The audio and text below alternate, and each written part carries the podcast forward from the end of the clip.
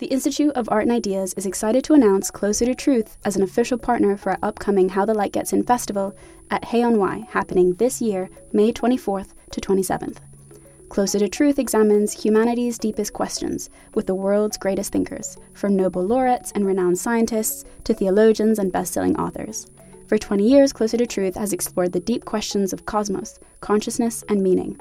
This year, host Robert Lawrence Kuhn journeys to new depths with their Philosophy of Biology season, exploring topics like evolution, race, alien intelligences, sex and gender, and much more. Get early access to full episodes from this brand new season by registering for a free membership at their website, closertotruth.com. Discover the fundamental issues of existence, engage new and diverse ways of thinking, and seek out your own answers with Closer to Truth.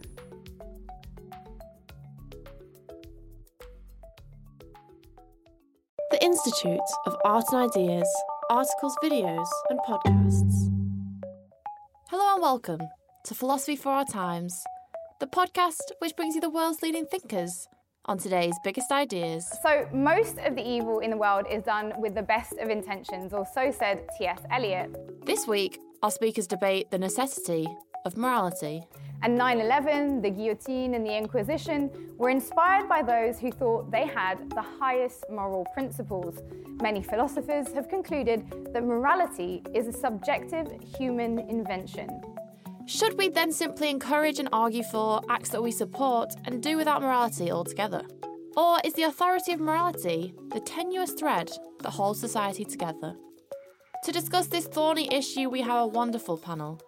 We are joined by Head of the Department of Philosophy, Logic and Scientific Method at the London School of Economics, Jason McKenzie Alexander, philosopher and historian of science at the University of Paris, Diderot, and author of the recent book Irrationality A History of the Dark Side of Reason, Justin Smith, and Professor of Philosophy and Director at the Institute of Philosophy, Barry C. Smith. Once you've finished listening to the episode, please do let us know what you think and head over to iTunes and give us a rating or review. And do check out our latest playlist created just for you on our website at www.iai.tv. Back now to Myriam François, who hosts this week's episode.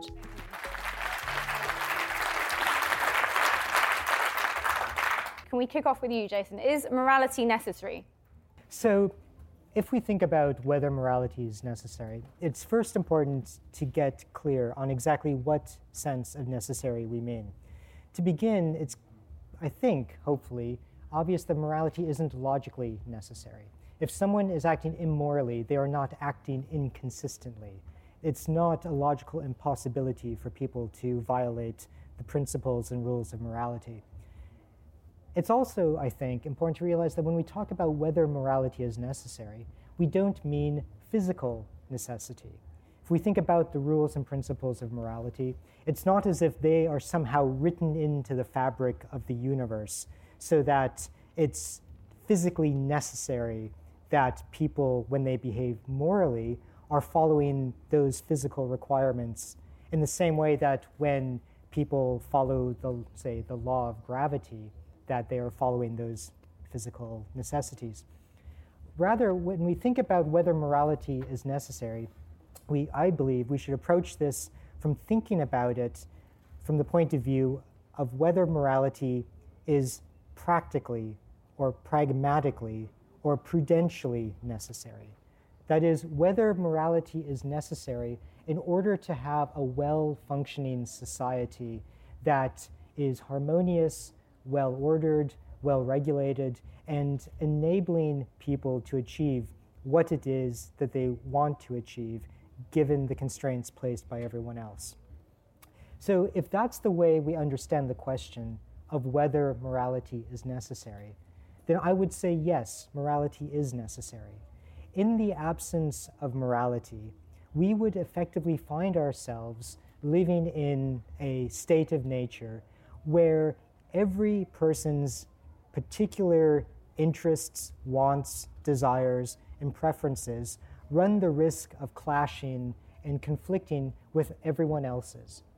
What the rules and principles of morality give us is a way of trying to mitigate those conflicts that exist when people try to achieve what it is that they want or desire or see realized. So, morality then is necessary in order to try to achieve social cooperation, to try to help encourage altruism, and to try to help people behave in ways that effectively convert a problem of conflict and a problem and a conflict that could turn into a war of all against all of people trying to realize what they want at the expense of other people to instead a social environment where we can all work together to try to achieve what we want with the benefit and not at the expense of other people. What do, what, what do you think? Is morality necessary? I agree with Jason's o- opening gambit that there is uh, certainly no logical or physical necessity. I'm not quite sure uh, we can say that it is not a question of incoherence, of a kind of logical incoherence when people fail to act rationally, but maybe we can come back to that later. I think that morality is best seen as a particular inflection of, or let's say a given society's conception of what uh, morality is, is a particular local inflection of some sort of natural evolved capacity. Uh, and we can see this inflection much as it's often been said of natural languages, uh, that natural languages are the natural uh, kind of uh, expression of an innate capacity. Similarly, a moral system is the local expression, like English is a local or regional language, of something that is there for all people in all times. So, what is that thing that is there for all people in all times? It is extremely variable in its expressions. There are cultures in which it is morally compulsory to eat the mortal remains of your grandmother, and there are cultures in which that is abhorrent and terrible. There are cultures that uh, and this is something that Montaigne, already in the 16th century, fully well understood, that consider cannibalism an important part of, let's say, the reproduction of society and the continuation of society from one generation uh, to another.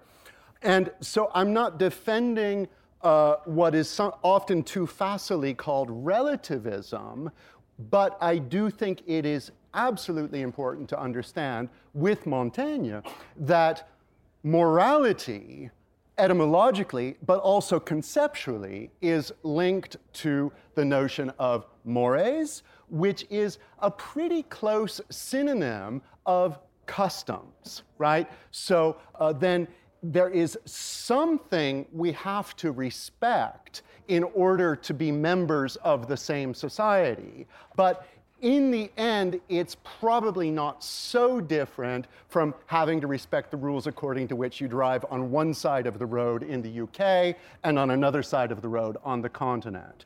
Perhaps uh, we can, behind these variations upon custom that we think of as morality, find something universal, but that's going to be, so to speak, very, very minimum. Um, I would say probably don't have sex with your nuclear family members and don't arbitrarily kill other people. But beyond that, I'm with Montaigne. Great, thank you for that. Barry. So, so that sense of whether morality is necessary and we're wondering how to define that, is a way in which we can hear it as meaning it's kind of um, inescapable there's something a little bit inescapable about morality because when we see people who we think are not behaving morally, we talk about them being immoral. Now, you can only be immoral if there's a standard of morality against which you're going. If you imagine the idea of non morality, it's an idea in which there's just no set of values and no distinctions between doing anything that counts as right or wrong. So that's not, that's not in the ballpark of, of human, the human condition, human society. We can't even imagine what it is to live in a world in which we don't feel some of the strain and some of the force of these uh, moral binds or uh, moral principles that, that we think we should stand by. Now, the trouble with the idea of taking a stronger line on morality and looking for something universal is that one way to guarantee universality is to think of moral truths or moral values as objective. And what do we mean by that? Well, objective means they're not, they're not dependent on me. In some sense, they're independent of me and therefore independent of all of us. They sort of stand there in some objective space that, that doesn't seem to then have a story about how we engage with them. Because if they are so objective and so abstract, so cut free from the, the things that move and bind us and motivate us, how do we adhere to them? Now, of course, there used to be such a system in various religious systems. You could state what the principles were and then think you had to adhere to them. Nowadays, because we can compare religious regimes we can compare them on moral grounds and we can say we think some of them are not morally acceptable. So we're thinking of a higher standard. But the point I want to try and stress is that if morality is to feel inescapable, it's because there's some way in which it tugs at us, some way in which it has this feeling of it's not just up to me to do whatever I'm inclined to do. I feel the force of what it's right to do and when I'm doing something that it's wrong to do. Now, I'm worried, and I lay this on the table because it might help with the discussion. I'm worried by Jason's line of thinking it's about making sure that we can uh, socially cohere. It's making sure that you know we can we can meet our basic needs and that we can reach an agreement where everything will sort of settle down and we can regulate our social behavior. Because I think there are moral judgments and moral decisions where there's nothing social. In fact, the social requirements would go against you. Here's a little story to finish with. So, in the story of Billy Budd, Captain Vere is the captain of a ship in the Royal Navy at a time when there was a lot of risk of mutiny. A man has been killed on board the ship, and the, the Navy require that there is someone who is prosecuted, someone who is made responsible for that, so we can keep order. And Captain Vere has got to decide whether to hang Budd. Now, he, he knows that Budd is innocent.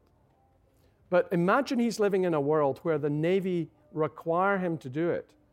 And imagine living in a world in which if he doesn't go ahead and hang Budd, if he doesn't make an example of him, the Navy will strip him of his commission. Imagine his family who'll be thrown out of their grace and favor house. Imagine his family saying, you know, you've left us destitute. Imagine Vere knowing that nobody would sympathize and nobody would understand why he didn't hang Budd. They would require him to do it. They'd have no sympathy if he didn't. Nonetheless, I think all of us can feel Vere's dilemma and we can feel it's just not right. And even if the world turns horribly wrong and no one sympathizes, it's just wrong to hang Budd. And that's the pool and the grip of morality I think we should be exploring. Thank you very much. So, Jason, on, on that topic, should we should we hang Budd? Um, is morality just a, a, subjective human invention? In which case, uh, you could argue that to, in order to maintain order in that context, it, it might make a lot of sense to hang him. Okay, so that's a very good question. Let me s- begin with trying to disambiguate a couple of issues that are at concern here. One is this question about whether morality is objective and another is a question about whether morality is relative. And people see those as intention. And actually, what I want to argue is that morality is both. To, re- to see how that's possible, it's important to realize that the antonym of relative is not objective, it's actually absolute or universal. The antonym of objective is subjective. And so the question of whether morality is, is objective is a question of whether what grounds the truth of moral statements. And I'm going to assume, for the sake of argument, that moral statements are true. There's an entire philosophical school that denies that, but I'll accept that.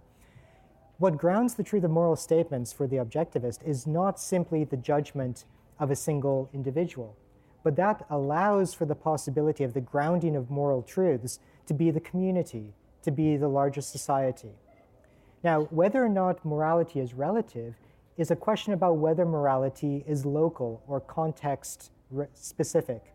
And this gets to the point that Justin was raising about mores and the fact that there's great cultural variation.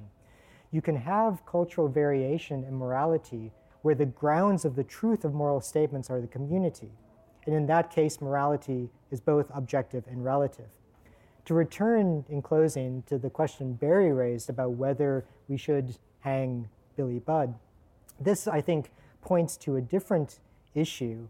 And I think it's an issue about where people are rightly concerned about whether moral principles are universal or without exception. And you were channeling Rebecca. I'm going to try, hopefully not incorrectly, to channel uh, Stanley Fish in the sense that my understanding of what Stanley would have argued is that there are no universal moral principles that hold without exceptions. I think that's a very important fact. I think that's correct, first of all. But to say that there are no universal moral principles that hold without exceptions is not to say that there are no moral statements which hold with a great degree of generality. And so the point about Billy Budd is that I would say the tension we feel is that on one hand, we can say, yes, it is important to hold people accountable generally in many cases whenever something happens, but yet we realize that this urge to hold certain individuals accountable can go awry, can go awry in certain cases. So I think that there's this tension between the generality of moral principles, but yet realizing that any sufficiently complex moral situation can be constructed where we see that that moral principle can be undermined. Shall we hang Budd? I think the question is underspecified. I think, I think that I, is I a think philosopher's not. answer think, if I, ever not. heard one. I, I, think not. But, but look, I'm wondering whether you really have got a position. I mean, uh, remember, the challenge to you of the Billy Budd case is not that we think it's universally wrong to kill an innocent person. The challenge was within his society, if the society rules are what determine what's right and wrong, can an individual nevertheless feel in their own subjective, impelling of their conscience way, I won't do this? And I, and I, think that that was the point I was trying to st- strive for, not, not a, a, search for, for objectivity. The other thing I'd say quickly is you're saying that the position you're setting out is a way of being compatibly relativist and objectivist. And I would just point out it's not relativist at all, because there's something it's absolutely right to do in each of the societies that you pick out. They will do different things. In some cases, it might be right to allow stoning and killing of, of those who are found guilty of particular crimes. In other societies, it won't. But it's absolutely the case that relative to each of those societies, that's what it's right to do in that society. That is not relativism. That is absolutism. Ooh, that, that, yeah, no, please go ahead. I want to jump in with an, a historical point, and I'm glad you brought up Melville. And there's also in Benito Cereno, there's an example of comparable case of lifeboat cannibalism. And it's not that I'm obsessed with cannibalism, but Clearly I not. think both of these cases are important because there's a very crucial link historically between the development of maritime law and the emergence of an international law, right? And this goes back to figures like Grotius in the 16th century. And presumably, our conception of a law that binds everybody as we go around the world, whatever the peculiar community idiosyncrasies are, is a reflection of this. But also in the maritime context, there's a need for a, so, so to speak, a draconian law where you have to do extreme things in order to maintain any kind of order. So is it right to hang Um, Budd? I don't think so. I personally don't think it's right to hang Budd. I do think the people in the lifeboat were right to eat their mates and right even to draw straws to decide which mate gets executed first.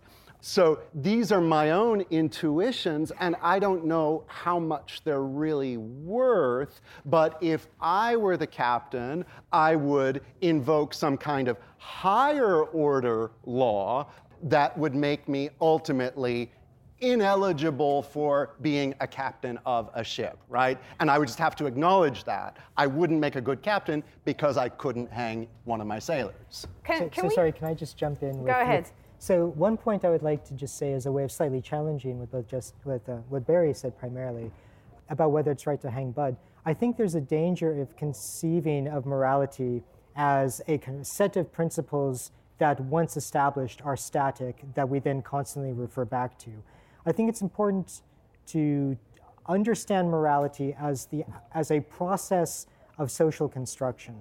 So Philip Kitcher has a very nice book called The Ethical Project, and I think that's an important title because what it suggests is that ethics is an ongoing project. It is never complete. The construction of our principles of morality, our process of refining them, and our process of trying to figure out what it is that we really believe we should do, all things considered, is something at which we never are at the end stage of inquiry. We're constantly testing our intuitions and our beliefs against cases and so on.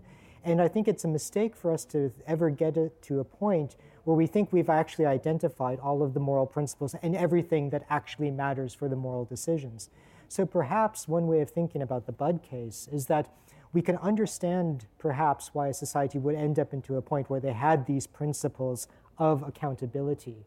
But yet, when we see how they're applied in the Billy Budd case, we are then moved to question the degree to which those principles should apply without exception and realize that there are important defe- points of defeasibility that were not yet recognized by society at large.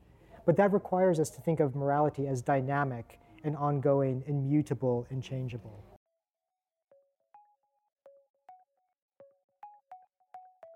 Do you want to hear more from the world's leading thinkers?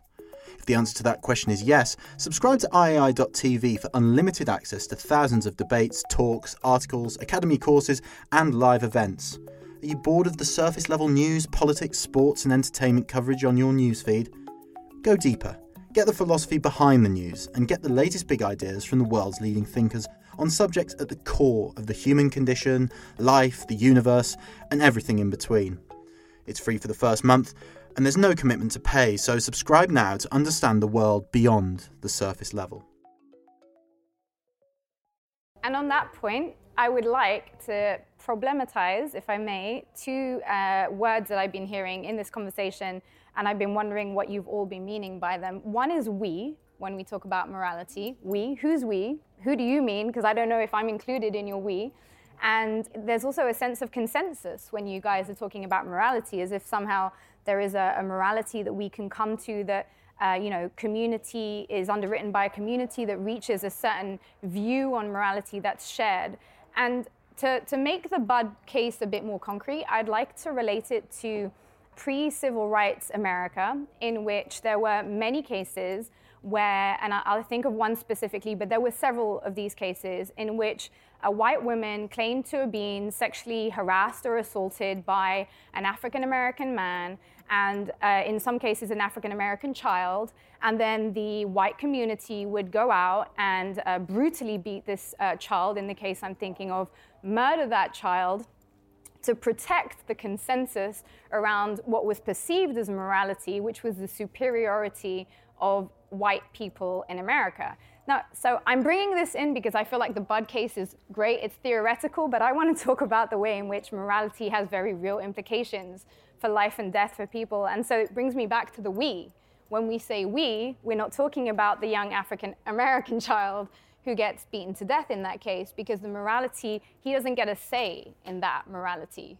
There has to be, do we, do we think that uh, what, what I'm trying to get at is if we do agree that it was worth uh, hanging Budd to protect the consensus on the ship, are we agreeing that it was right to protect I, the morality of the consensus? I, I, don't think it was right. And, and the we here is an invitation that may or may not extend.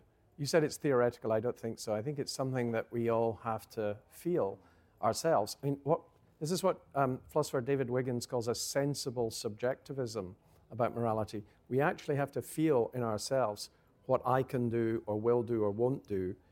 Otherwise, morality is not getting a grip. If you're just going through the motions or regulating yourself by a set of principles, which you don't necessarily want to do, but you're agreeing to do, that's not it. You've got to feel the tug and the pull of something that's morally constraining you. And that's so when I said we, perhaps it reaches this room, perhaps there are a group of people who say, no, don't see what you mean, just hang Budd, don't, don't get it.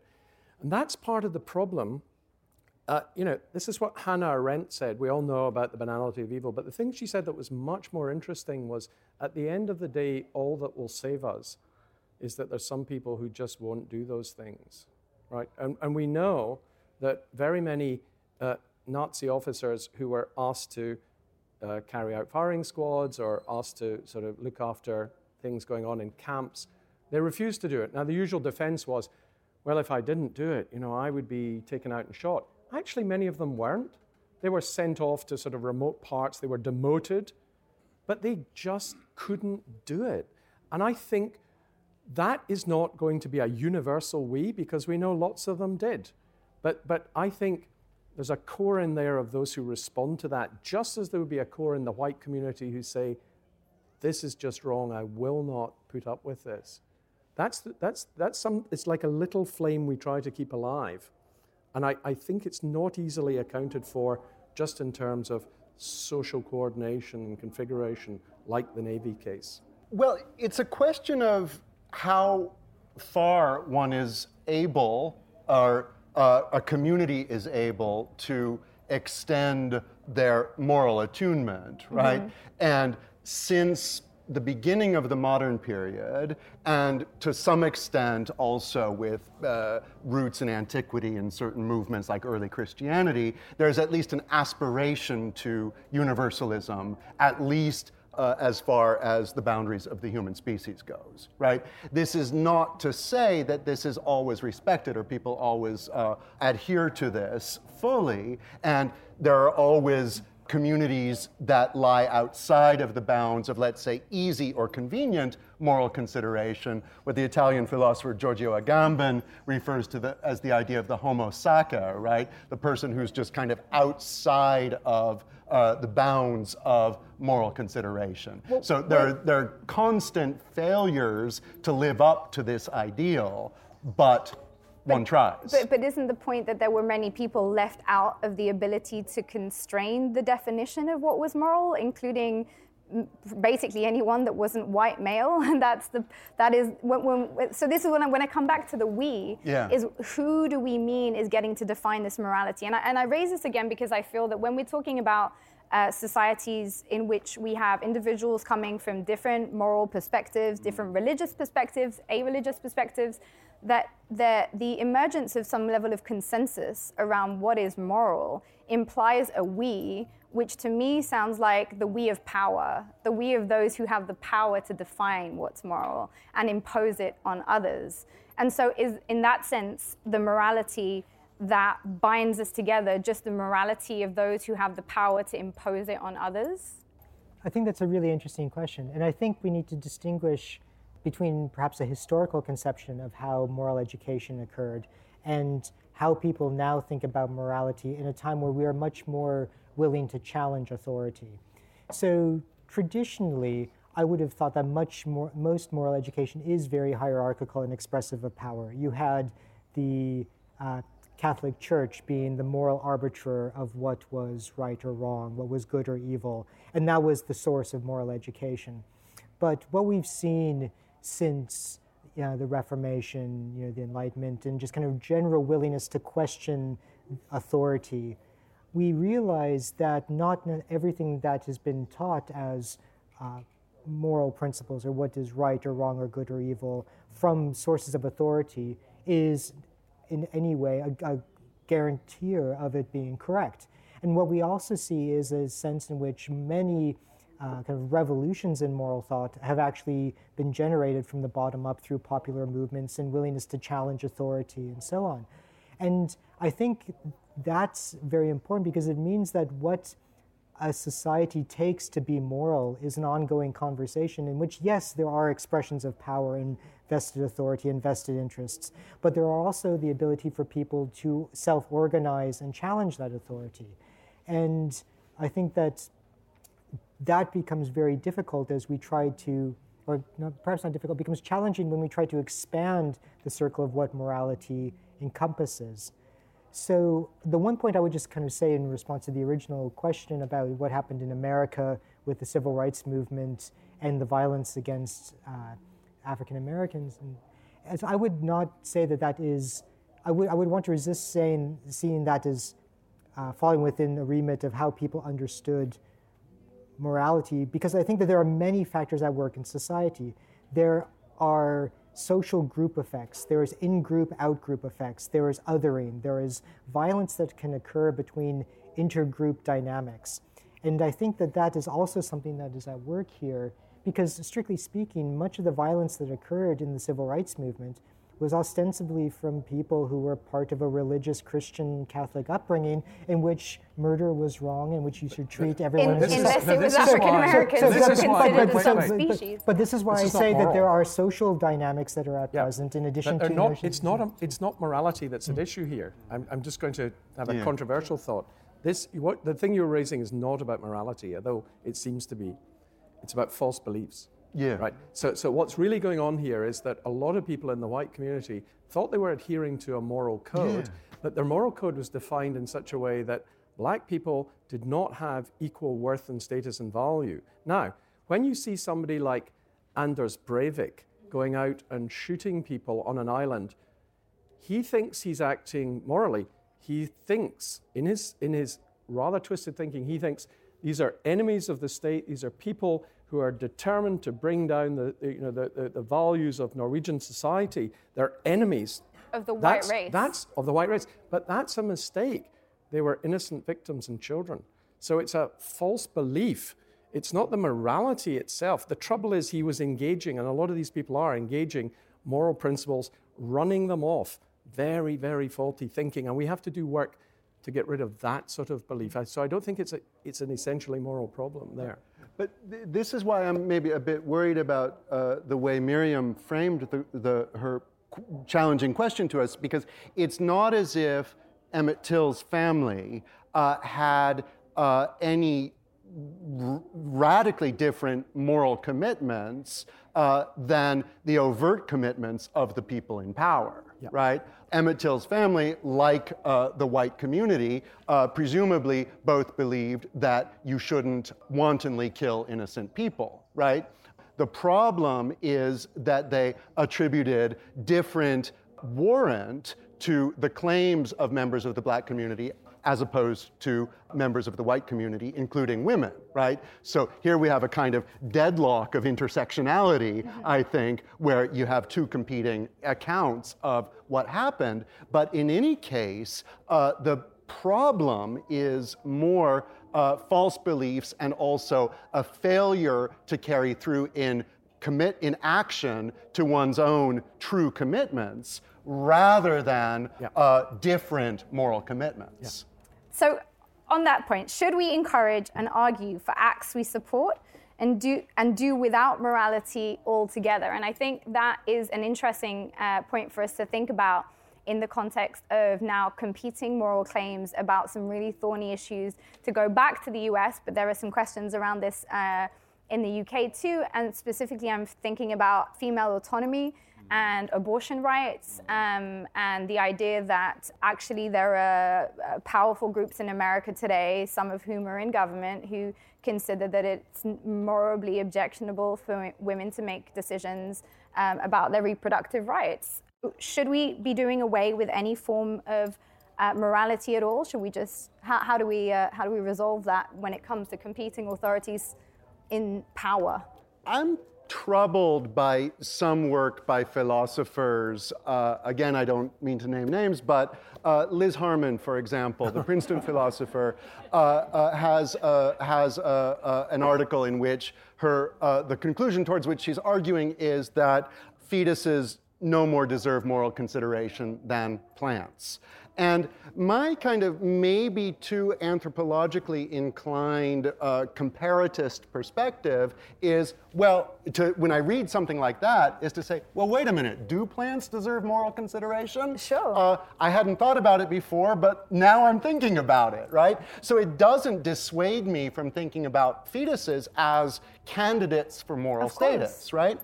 And again, I think that uh, the candidacy for moral status is widely variable and it has much more to do with attunement at any given place or time in any given contextual cultural context. And there could be a number of blind spots that we have. And history shows that in the past we had certain blind spots Now we probably have other ones. A gross kind of example of a blind spot is uh, the mass slaughter of billions of, of sentient beings every year. That uh, I think you know is something that historically we weren't prepared to become morally attuned to. Does that mean that we're doing something wrong? Not necessarily, but it sh- it does show that historically the bounds of our moral attunement are flexible.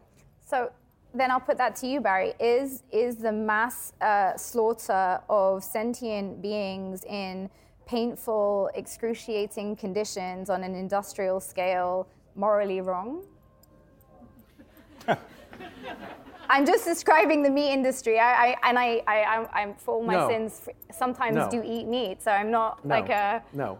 Preacher for this. No, yeah. I don't think it's I- not no, morally it's wrong. not. Well, I mean, in excruciating circumstances, yes. In well, so of course, certainly, yeah. Well, in some okay, cases, so, so, so yeah. you see, therefore, why we have to pick and choose. Have to Sure. be careful here. Um, should you treat animals badly and, and butcher them, Can we? kill them? No, well, well, obviously we can in the sense of it happens. Ought we to? Yeah. No. Yeah. No. But you know, so, so I would I would say you know animals have to have good welfare. They have to be well kept. But I also get a little bit queasy. I wonder if you do too. When you know in the supermarket you read this lovely label. You know our chickens were were fed outside. They're allowed to run free. They were living lovely lives until we killed them and, and butchered them for you. And you know I sort of feel, yeah. So I'm a, I'm a hypocritical meat eater. I don't want to be reminded of you know the animal running around. I don't want to you know sort of see a bit of meat that I know exactly where it came from. So so there's a bit of hypocrisy there. But but do I want good welfare standards in the in the meat industry? Yes, of course I do. Uh, who would say no? So I think the, the you know the real question keeps coming back to not our morality, which is quite similar. It's about what you know, the factual conditions are, what the beliefs about them are, and what our motives are. I would move it on to this. What I've been driving at in all the things I've been saying is there's a tension between the, the, the moral principles or the idea of these fixed standards and what actually moves you as a moral being to, to take action. And, and one of the things that might move us is empathy, of course. And you might think, well, we wouldn't treat animals so badly if we can empathize with animals and if we can think of their suffering and their pain.